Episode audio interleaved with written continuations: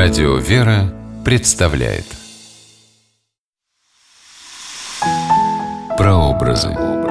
Святые в литературе.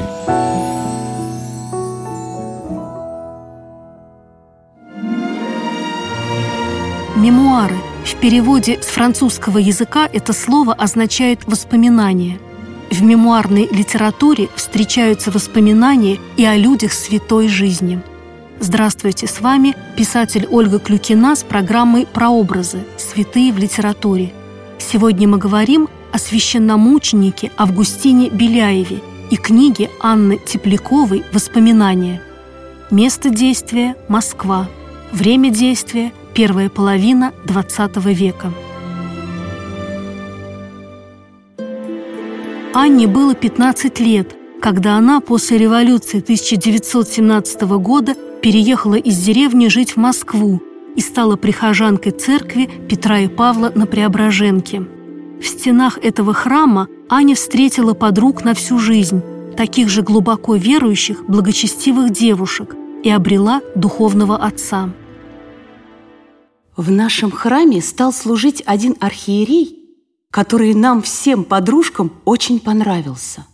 Какой-то необыкновенный, особенный. Это был епископ Августин.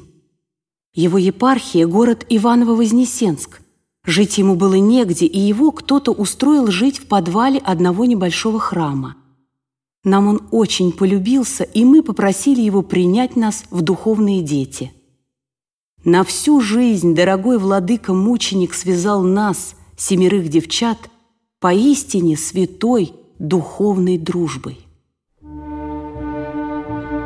В 20-х годах XX -го века Августин Беляев, епископ Иваново-Вознесенский, верный сподвижник патриарха Тихона, вынужден был жить в Москве. Он постоянно подвергался преследованиям со стороны советской власти.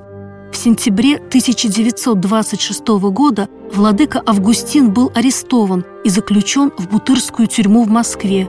Его приговорили к трем годам ссылки – Узнав, когда арестантов будут отправлять в Казахстан, Аня с подругами пришли ночью на вокзал проводить своего духовного отца. Мы видели, если вагон с решеткой, значит, будут ссыльные. Уже пассажиры сидят в вагонах, никого уже нет на платформе. И вот показалась высокая фигура владыки Августина. Идет, конвоиры ведут его. Он был такой величественный, спокойный, с посохом в клубуке. Идет за Христа в далекий край, в неизвестность. Через два года Анна и ее подруга Настя отправились в город Хаджент в Средней Азии, где их духовный отец отбывал ссылку. Девушки запомнили крошечную комнатку, в которой владыка Августин – не представлявший своей жизни без богослужения, устроил домашнюю церковь. И обыски в его комнате Анна тоже долго не могла забыть.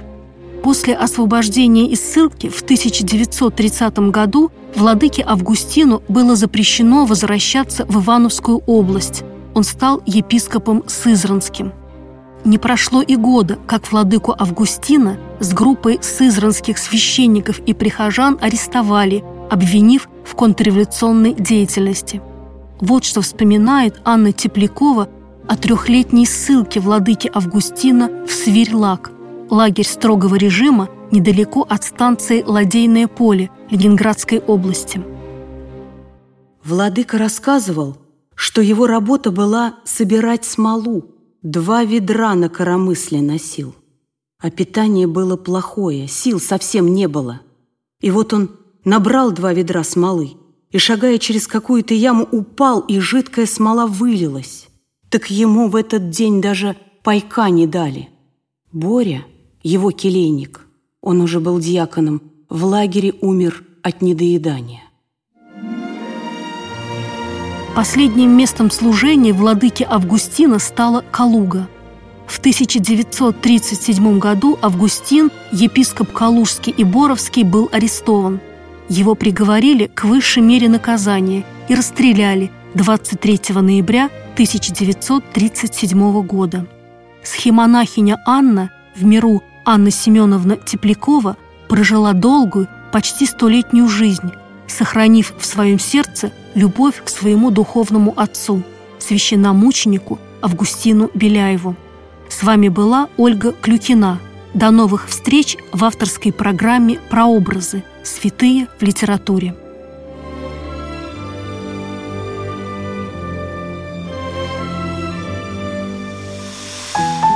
Прообразы. Святые в литературе.